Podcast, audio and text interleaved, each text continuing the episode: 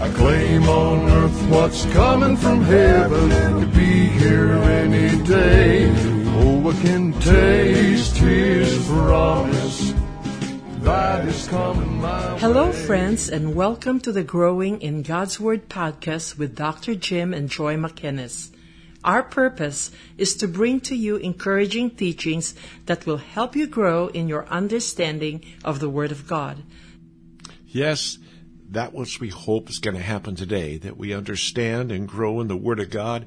I want to share a section uh, of uh, verses that meant so much to me as I began my ministry.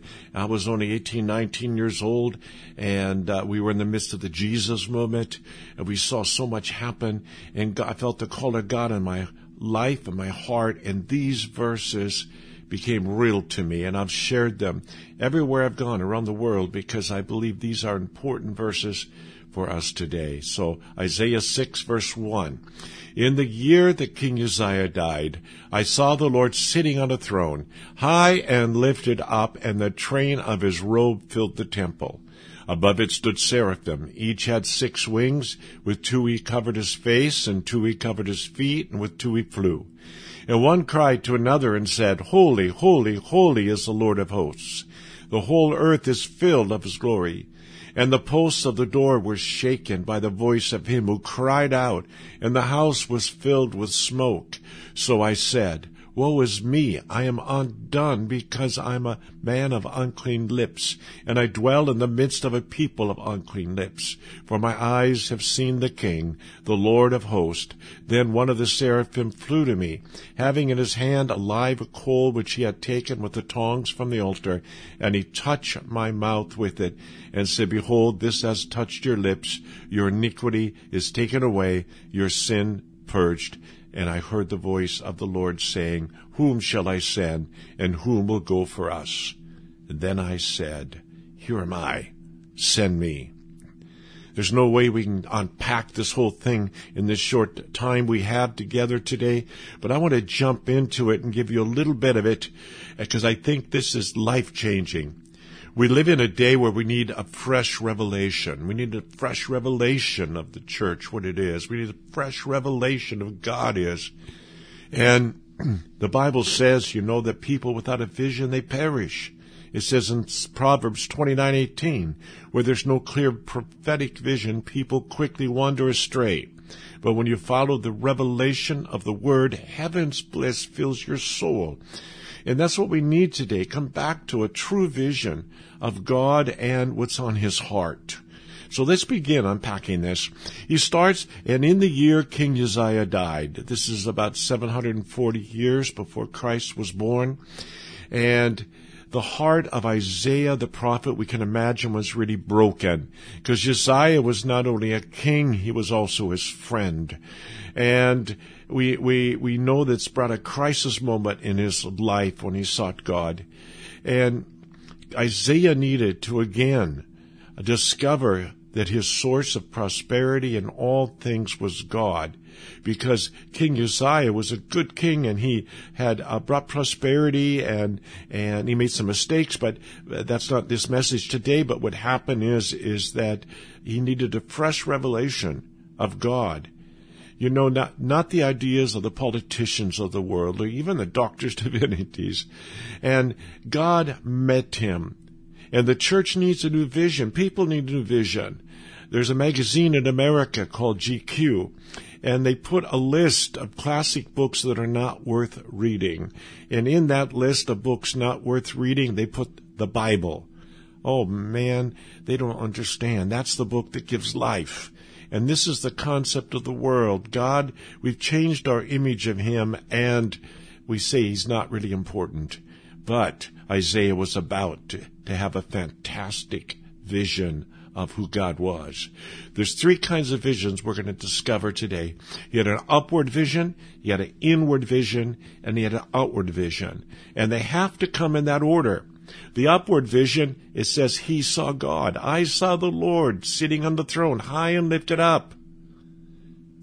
One day we will all see him. One day we will all stand before him. But what a privilege and honor. He saw God. He saw the throne. And when he saw the throne, he saw the seraphim. And only place in the Bible it really talks about the seraphim. These mean the fiery ones. And they come from the Hebrew root to set on fire, to burn. And burning is a sign of divine holiness in the Old Testament. And we see it by the words they say. They're at the throne room. What do they say in the throne room? Holy, holy, Holy, they shout. No other attribute of God is so praised and so little talked about. Angels don't shout love, love, love, or justice, justice, justice. All those are God too. But they all are subsets of God's holiness. They cry holy. We just go to this point. Who is God? If you think of what God's like and declare what he's like, well, we know he is love. He's all powerful. He's ever present. He knows everything. Um, we know so many things about God. It says that He's light, and in Him there's no darkness at all. The Bible says He's eternal. It says He's good. He's gracious. He's merciful. He's just. But what is the main characteristic? And that is holiness, where it says it in three times here. Now, this is this is only one of the scriptures we call where triplicate comes uh, holy, holy, holy, holy, and and it God is emphasizing the Bible. Like I said, never says kind, kind, kind, or love, love, love, because He is that. It says holy, holy, holy, and the Hebrew word that's used here for holiness, its root relationship uh, with the words of healthy and wholeness. Uh, there's much more than that. We we understand the major thing of this word is yes, God is is our description of healthy. We can say that not just physical healthy, but he's he is that. He's wholeness. But it also means most important, he's separated. Holiness means separation. In one sense, the seraphim are crying, Separated, separated, separated is the Lord Almighty. God separated?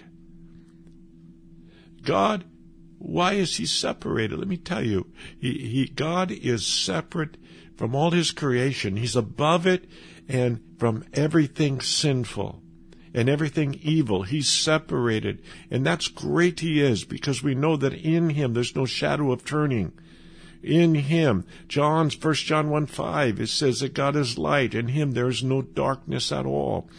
So God, in one sense, is, we use the word in, in English here, he's separated, but it goes, deeper in that, but he's separated from all things that are negative, all things that are, are sinful.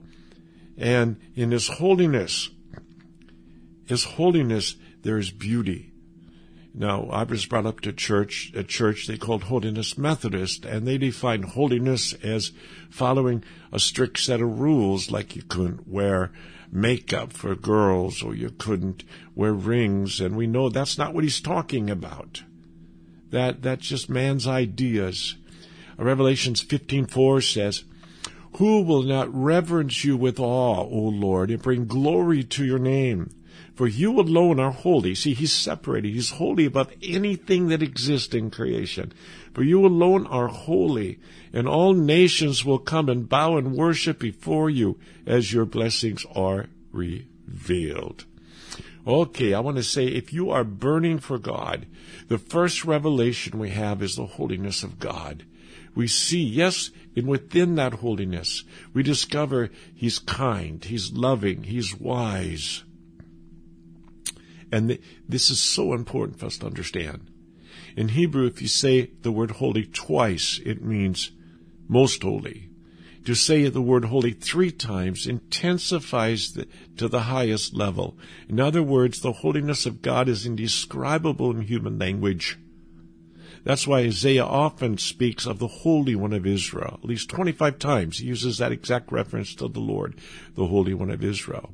Okay, let's go on and see what, what happened. He sees this unbelievable uh, vision of God in His holiness. And obviously, when he reacts to it, and this is our inward vision, he said, Woe is me! I'm undone. It's kind of like the woman I heard who was up north from Minnesota, where I'm from, and she was hanging out some clothes uh, in the cold winter. My mom would do that sometime, and they get frozen. I tell you, I don't understand why she put it out there, but she did, and we bring them in. And she thought they were so clean. She had washed them, and a light snow came, and she suddenly the whiteness of the snow was in contrast to what she had washed and what she thought was really perfectly clean and white, all of a sudden she discovered it wasn't.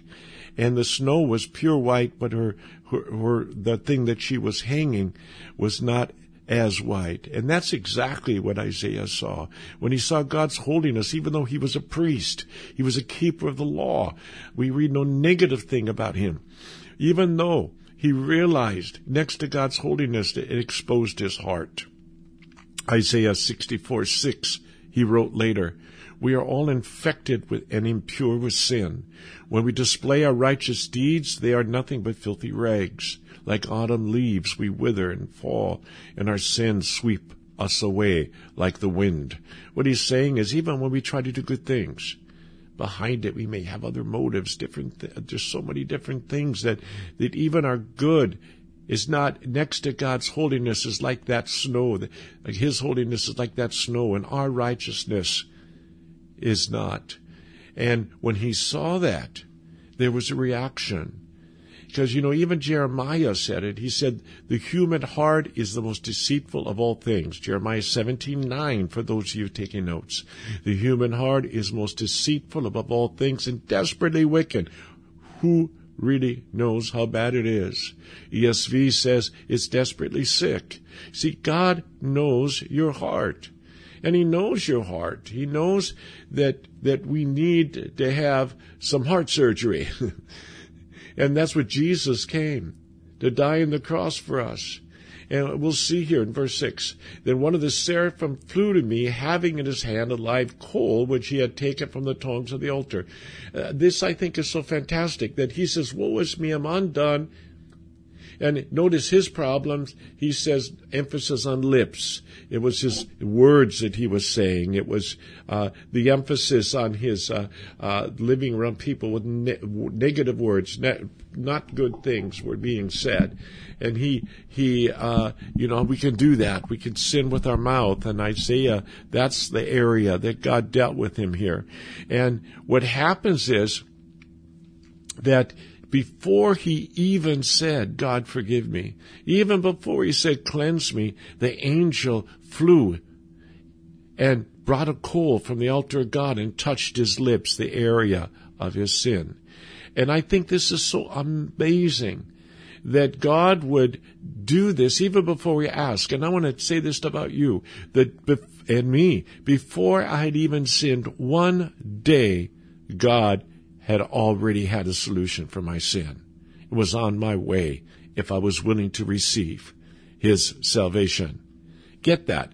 Before I'd even sinned one day, before you were ever born, God had already provided some heart cleansing, heart uh, uh, renew, not renewal, but God's giving us a new heart. Uh, it says, and that's what Jesus did when he died for us. It says Ezekiel exactly, I will give you a new heart. Ezekiel 36, 26. I will give you a new heart, put a new spirit within you. I'll take out, this is what I uh, see my heart, your stony, stubborn heart, and give you a tender, responsive heart. I will give you a new heart, and new spirit, and I will, I will put within you And remove your heart of stone from your flesh and give you a, a, heart of flesh. That's what God does. Before we ever even cried out, before we ever even knew that we needed it, He had already provided a way. And when we knew it, when we once confess our sins, when he said, Woe is me, the Bible says, First John, if we confess our sins, he's faithful just to forgive us. When we come to Jesus and say, God, I've blown it, God, I made a mistake. Lord, I'm wrong. Forgive me. He is already on the way before we, it even leaves our lips because he knows what's in our heart and what we're going to say. So anyway, what happens is, is he, first of all, is upward vision. This is what we need today, a revelation of God and His holiness. We see His love, His kindness, all that also. Every one of that. When we see God as He is, it brings about within our heart a repentance. Lord, make me like you. Cleanse me.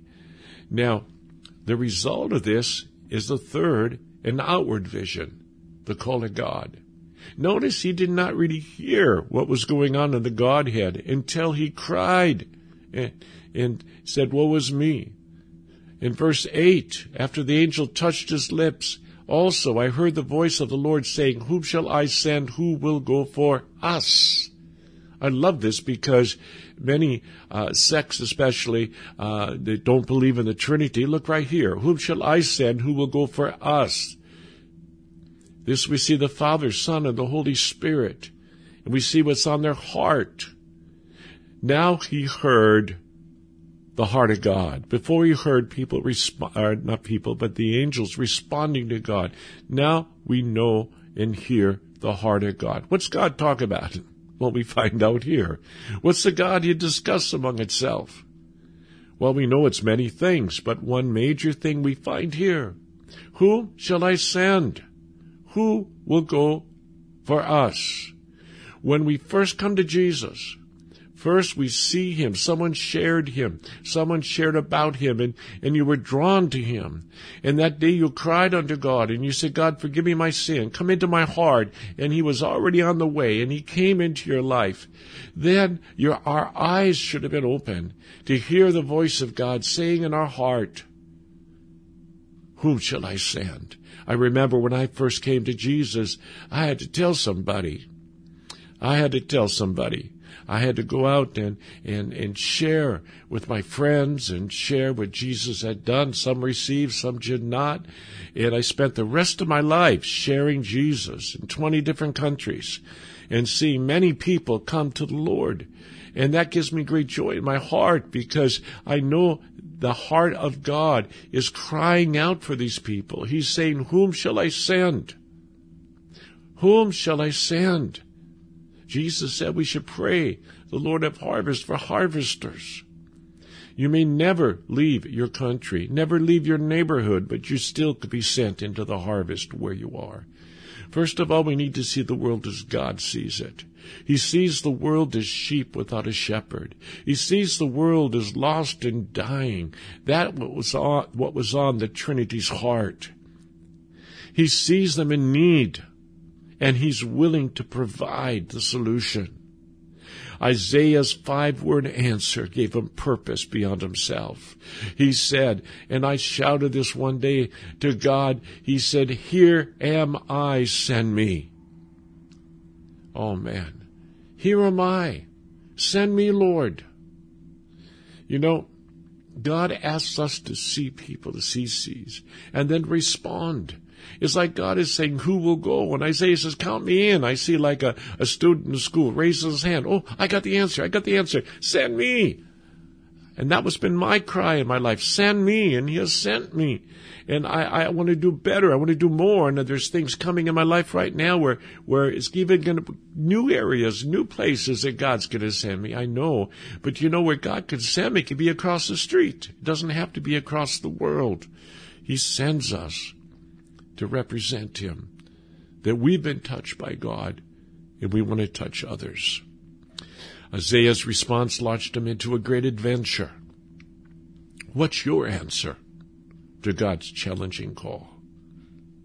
Do you have a heart that says, Lord, use me?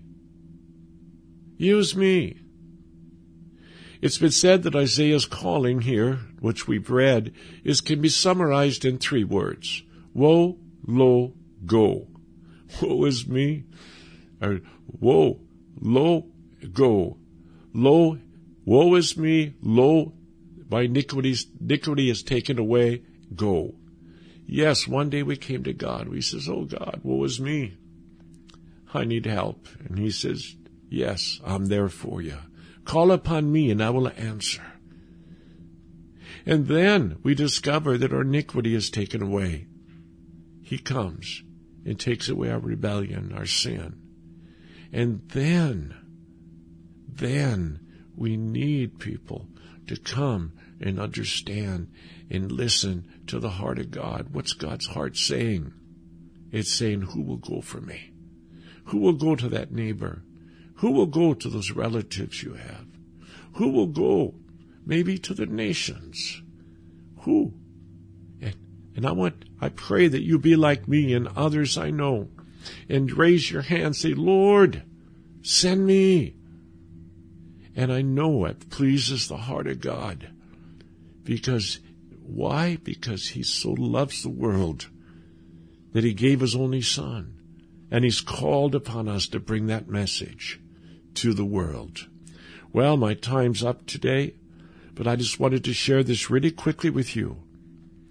And I want to share with you this and, and, and many more messages and things that you can find if you come to our uh, website at growingintheword.com, growing in God's Word, I'm sorry, growing in God's Word.com, or on our Facebook page, growing in God's Word.com.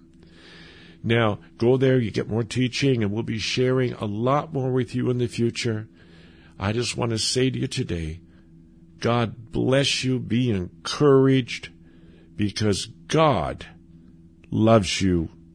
In Jesus' name, be blessed. Father, come and fill me up. Let your spirit come. Rain down in my life. Flood me with your love. Claim on earth what's coming from heaven to be here any day. Oh, I can taste his promise that is coming my way.